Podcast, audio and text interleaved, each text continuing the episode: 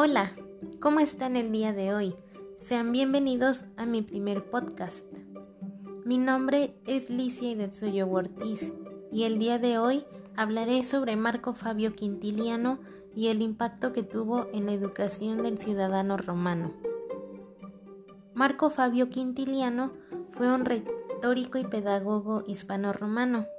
Nació hacia el año 40 después de Cristo en Calagurris Nasica, actual Calahora, cerca de Logroño. Hizo sus primeros estudios en Roma, donde su padre ejercía la profesión de abogado. Allí adquiere una cultura general muy completa, siguiendo las lecciones de Remio Palemón y Servilio Nonanio en literatura y de Domicio Afer en elocuencia. Para Quintiliano, la educación ocurre en la infancia, en el seno de la familia. En esta educación doméstica debe ponerse el mayor cuidado en el ambiente que rodea al niño.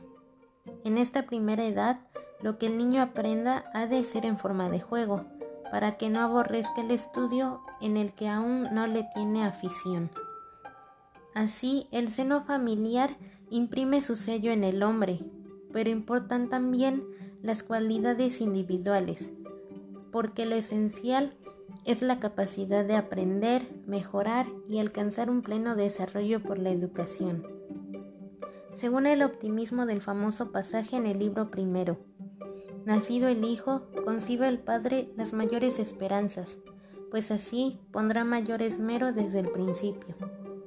Lo anterior hace referencia en que los padres pondrán mucho empeño en la educación de sus hijos, pero la preocupación de Quintiliano era que ante la torpeza de los padres se origina en que no se debe, no se debe dejar todo a carga de los maestros, sino es necesario instruir y educar a los padres, brindándoles conocimientos fundamentales para que puedan colaborar con la escuela.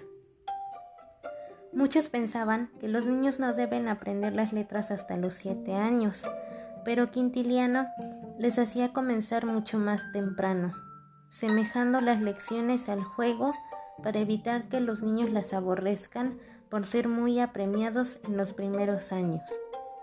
Entonces, los niños son elogiados y se portan bien, incitados a la competencia y premiados según la edad. Luego de que el niño aprendiera a leer y escribir, pasaba a la escuela gramática, donde se le enseñaba el uso correcto de las palabras, la ortografía y la pronunciación. En conclusión, Quintiliano demuestra cómo se relaciona el hogar, las escuelas elementales de gramática y de retórica, y la importancia de la palabra en este proceso, haciendo partícipes de una idea ético tradicional basado en el optimismo, la virtud, la confianza en, la educación y en las personas y el deseo de alcanzar el bien común. Muchas gracias por quedarse hasta el final de este capítulo. Espero que este tema haya sido de su agrado. Muchas gracias.